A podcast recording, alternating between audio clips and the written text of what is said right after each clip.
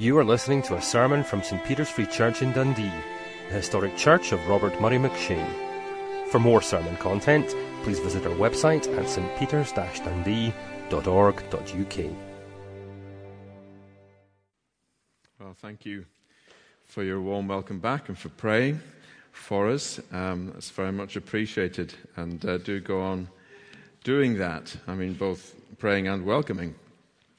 Um, we're going to be looking at Psalm 8, and uh, the, the game plan um, is that we finish looking at Psalm 8 at about 7 o'clock, uh, which is in about a quarter of an hour's time.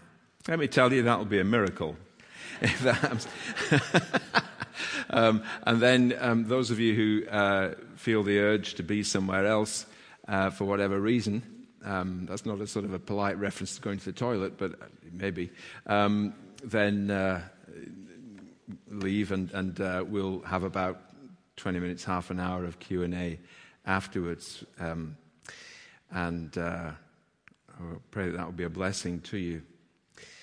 So this is just a sort of a starter, a taster on Psalm 8. Uh, let's read it together. Psalm 8, if, uh, I think it's probably on five, page 546 of the Church Bible. Um, O Lord, or let's just read it as it is, O Yahweh, our Lord, how majestic is your name in all the earth. You have set your glory above the heavens. From the lips of children and infants, you have ordained praise because of your enemies to silence the foe and the avenger. When I consider your heavens, the work of your fingers, the moon and the stars which you have set in place, what is man that you are mindful of him, the Son of Man, that you care for him?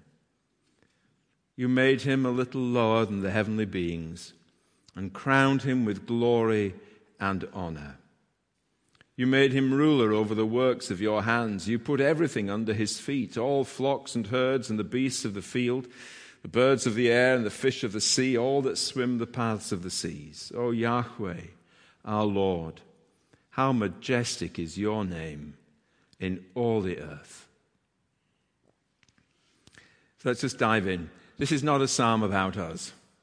Uh, we will be thinking about you know, what is man, and we'll be we're looking at what, what, what we mean by humanity and, and the state that it's in and everything um, in the Q&A. So that, you know, that's a theme, but it's not actually a psalm about us. Uh, we have this uh, almost incorrigible habit of making everything about us. Very interesting in the testimony there that you know, God said uh, to, to the guy, It's not about you, it's about me. And uh, the same is true of Psalm 8. We read it and we immediately are interested in what it says about us.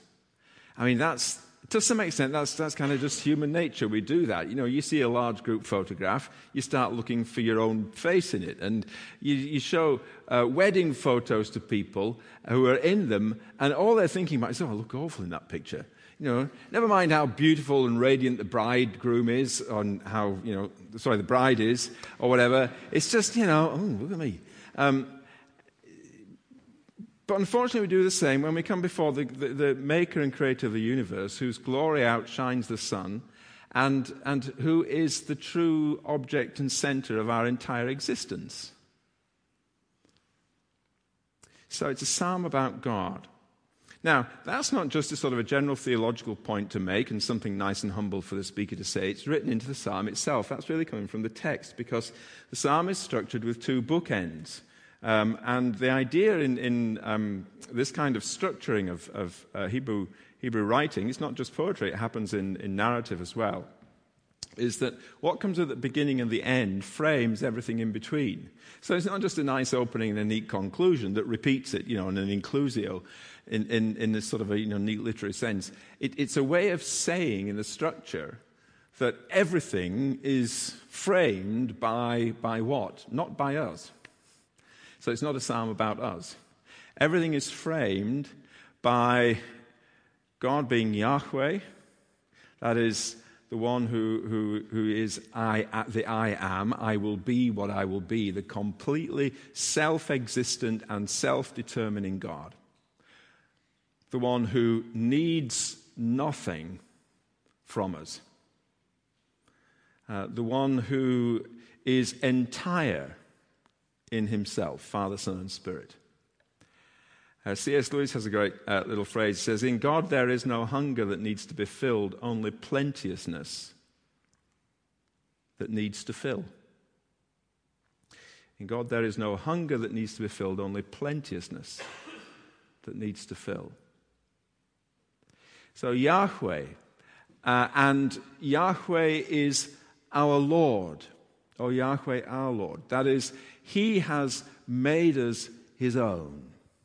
So we belong to Him, and He has given Himself to us. So that we can say in the, in, in the words of the old song, I am His, and He is mine. So the one who is self determining, self existent, the one who is sovereign in himself, who needs nothing from us but is full of this plenteousness to give, has made himself yours and has made you his.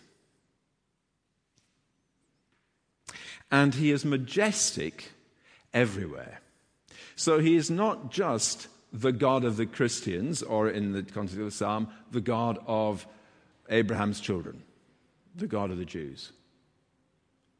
He is not just um, a little local God. Terry Pratchett has uh, uh, a, a, one of the, all his books are great books, but um, one of them is particularly great, uh, great beyond great. Um, when, when Terry Pratchett wrote Small Gods, some of you read Small Gods. Put your hands up if you read Small Gods. I know John has. Yeah, good, good. Um, and the, the main sort of thing he's working out in Small Gods is that a God is only as big as the number of people who believe in him. And so the particular God in, in the story um, shrinks as fewer and fewer people believe in him. And then something quite sort of weird and wonderful happens, as it does in every Terry Pratchett book. In fact, on almost every page of every Terry Pratchett book. And suddenly by the end, the God grows. And I, think Terry Pratchett was putting his finger on something which is part of, uh, I don't know if it's part of our psychology or, or what, or our, just our particular kind of warpedness, but we, we can tend to think that God is like that. Well, you know, he's not that great because not that many people believe in him. Um, but he is, he is majestic, his name is majestic in all the earth.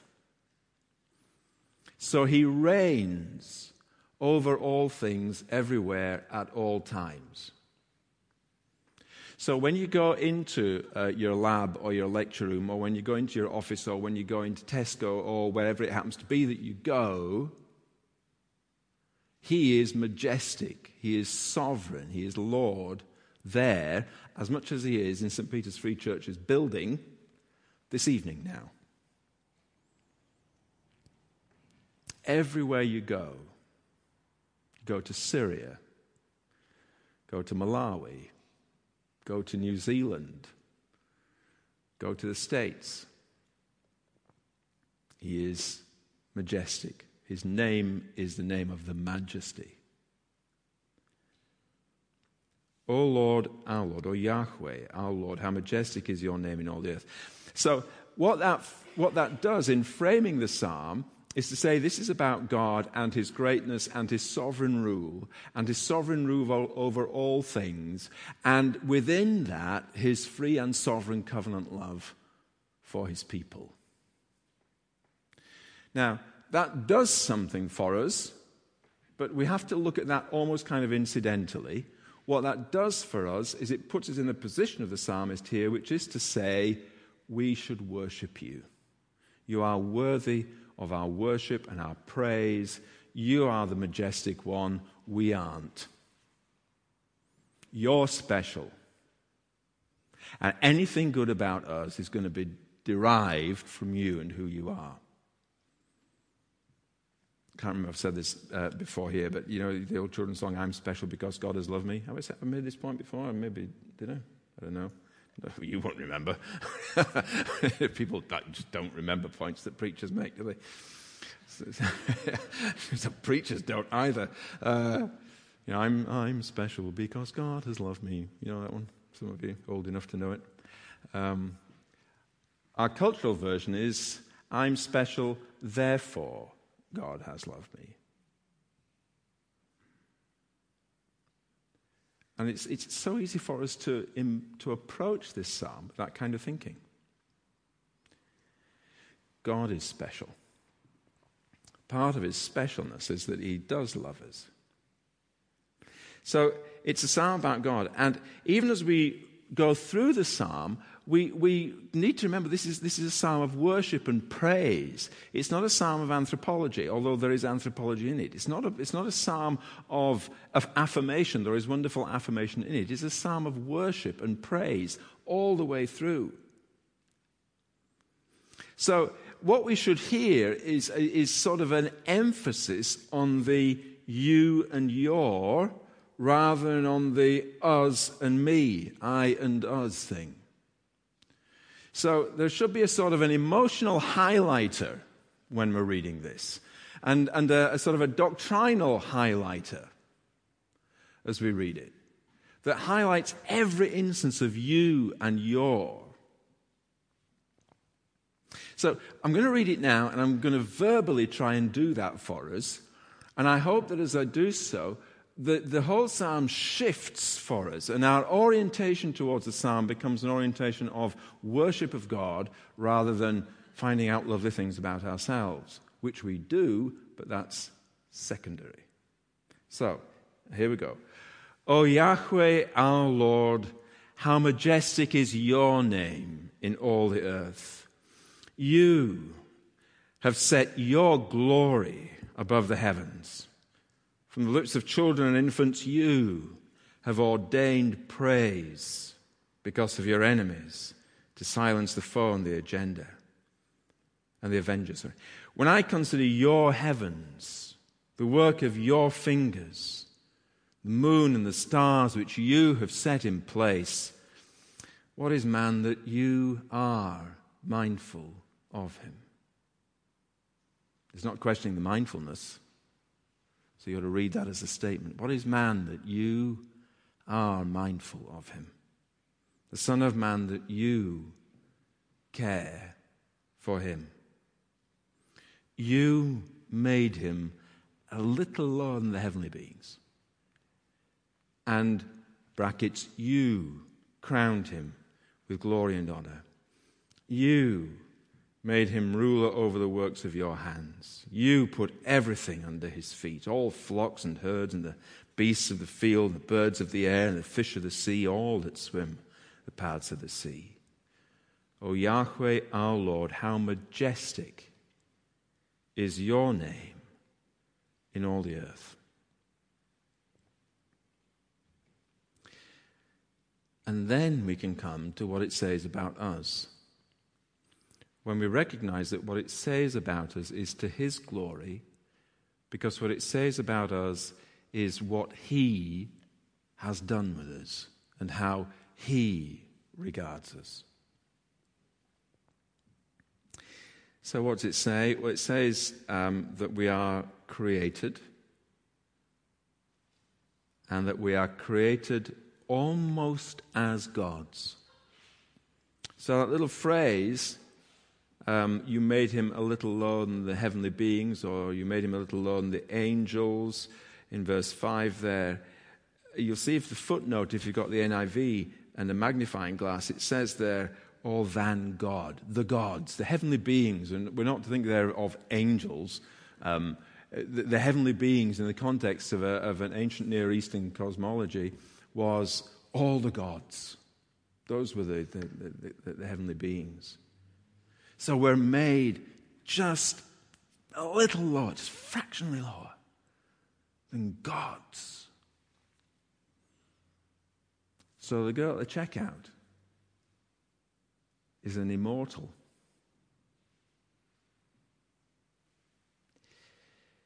We are created almost at his level. Our minds might go back to the Garden of Eden and to Genesis 1 and 2, and, and to be made in the image of God.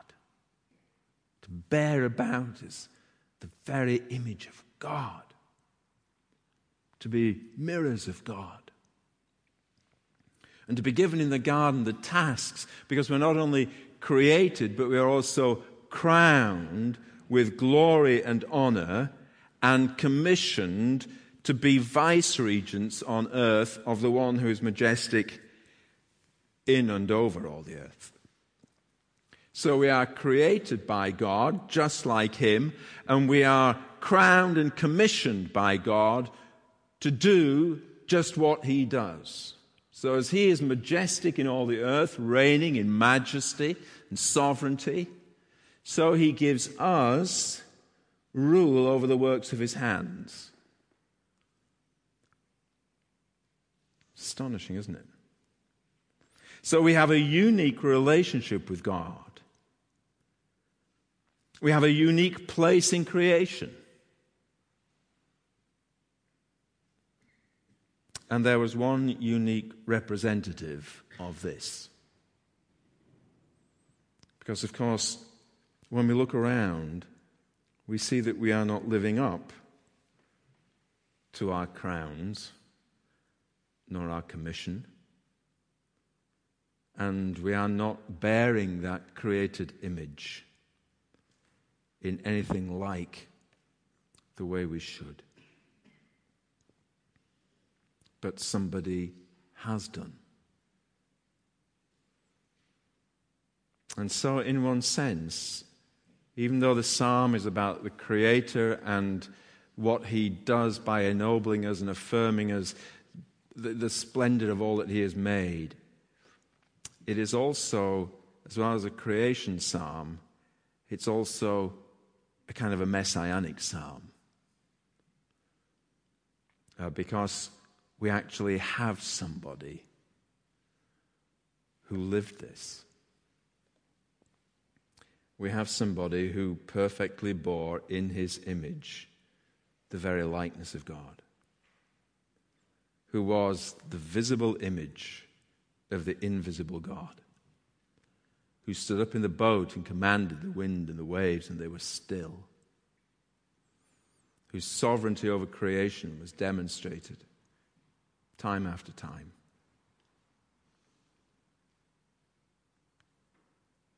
So, just in closing, and just this brief sort of sketch, all I'm doing is just giving you some brushstrokes for the psalm, hooks to, to sort of get into it. Um, what, what can we say? Well, first of all, uh, or what will I say? First of all, there's a strong contrast being drawn by David here between what he understood from what the Spirit taught him and what everybody else around the Israelites thought.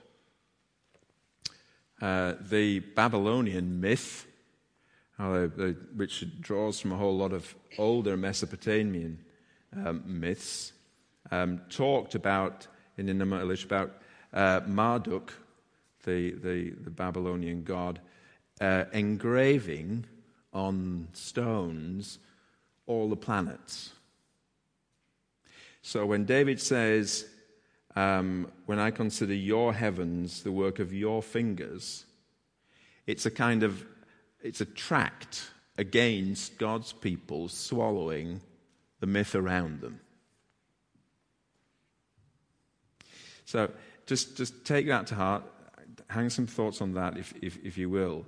That there is a note about this which is a, a defiance of the prevailing cultural global myth. So when you, when you would sing this psalm, you were declaring that you were different from the people around you. Second, God has made us more splendid and more glorious than anything else will ever make us. Any God that is not God will crush us or disappoint us or suck us dry. Only God truly ennobles us. And he does so more than we would ever dare to think.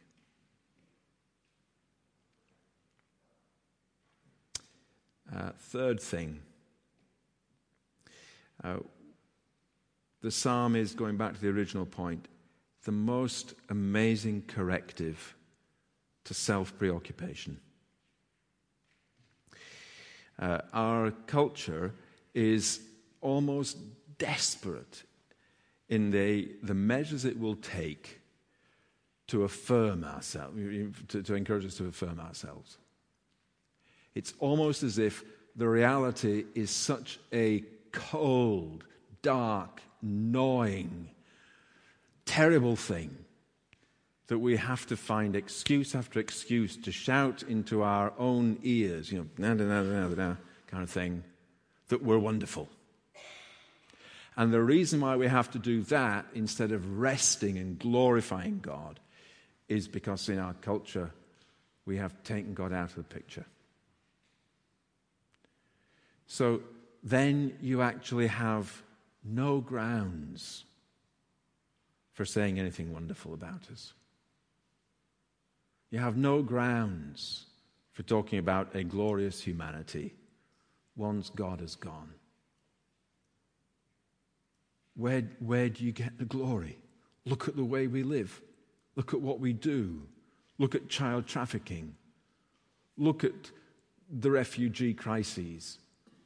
Look at the disparity of distribution of the resources that God has blessed the planet with. Look at injustices that are wreaked upon people in every part of the world. Look at the despair that comes upon successful people. Look at the mess we have made. What is there? Who is there? What grounds are there other than this glorious, majestic God for us being anything other than a virus? There aren't any, except wishful thinking and denial. But once you've got this God in the picture, then you can have a glorious humanity. And then you can take out into this world genuine good news that is not part of the cruel deception, but is the answer to that dark, bleak, gnawing reality. So that's enough. That's uh, nearly 10 past. no miracles tonight, I'm afraid. Uh, let's pray.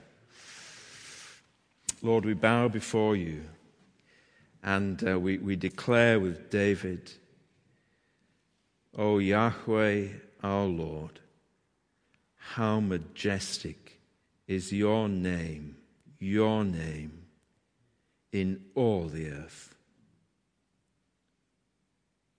Lord, there are many things that make us feel small and unimportant, and rightly so. But how we thank you that however small and unimportant we are, you give us the most astonishing significance.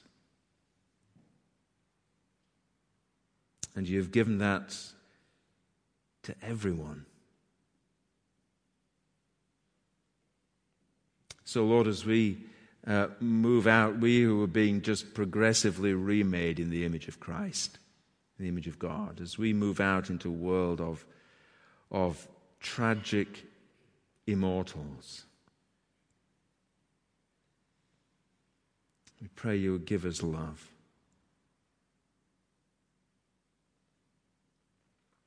Lord, you have, you are mindful of us and you care for us. You are mindful of everyone and you care for everyone.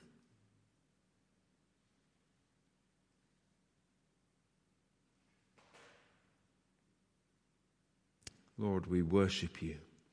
We bow before you, give you glory and praise and honor. In Jesus' name. Amen.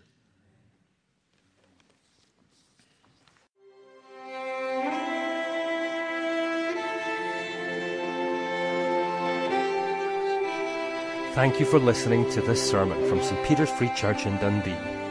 If you found this sermon has been helpful to you, please help us to continue building up and assisting the people of God.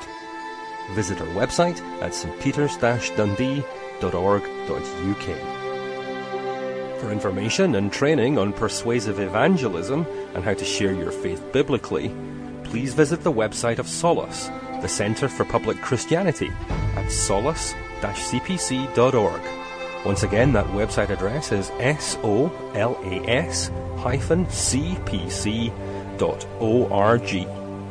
Thanks for listening.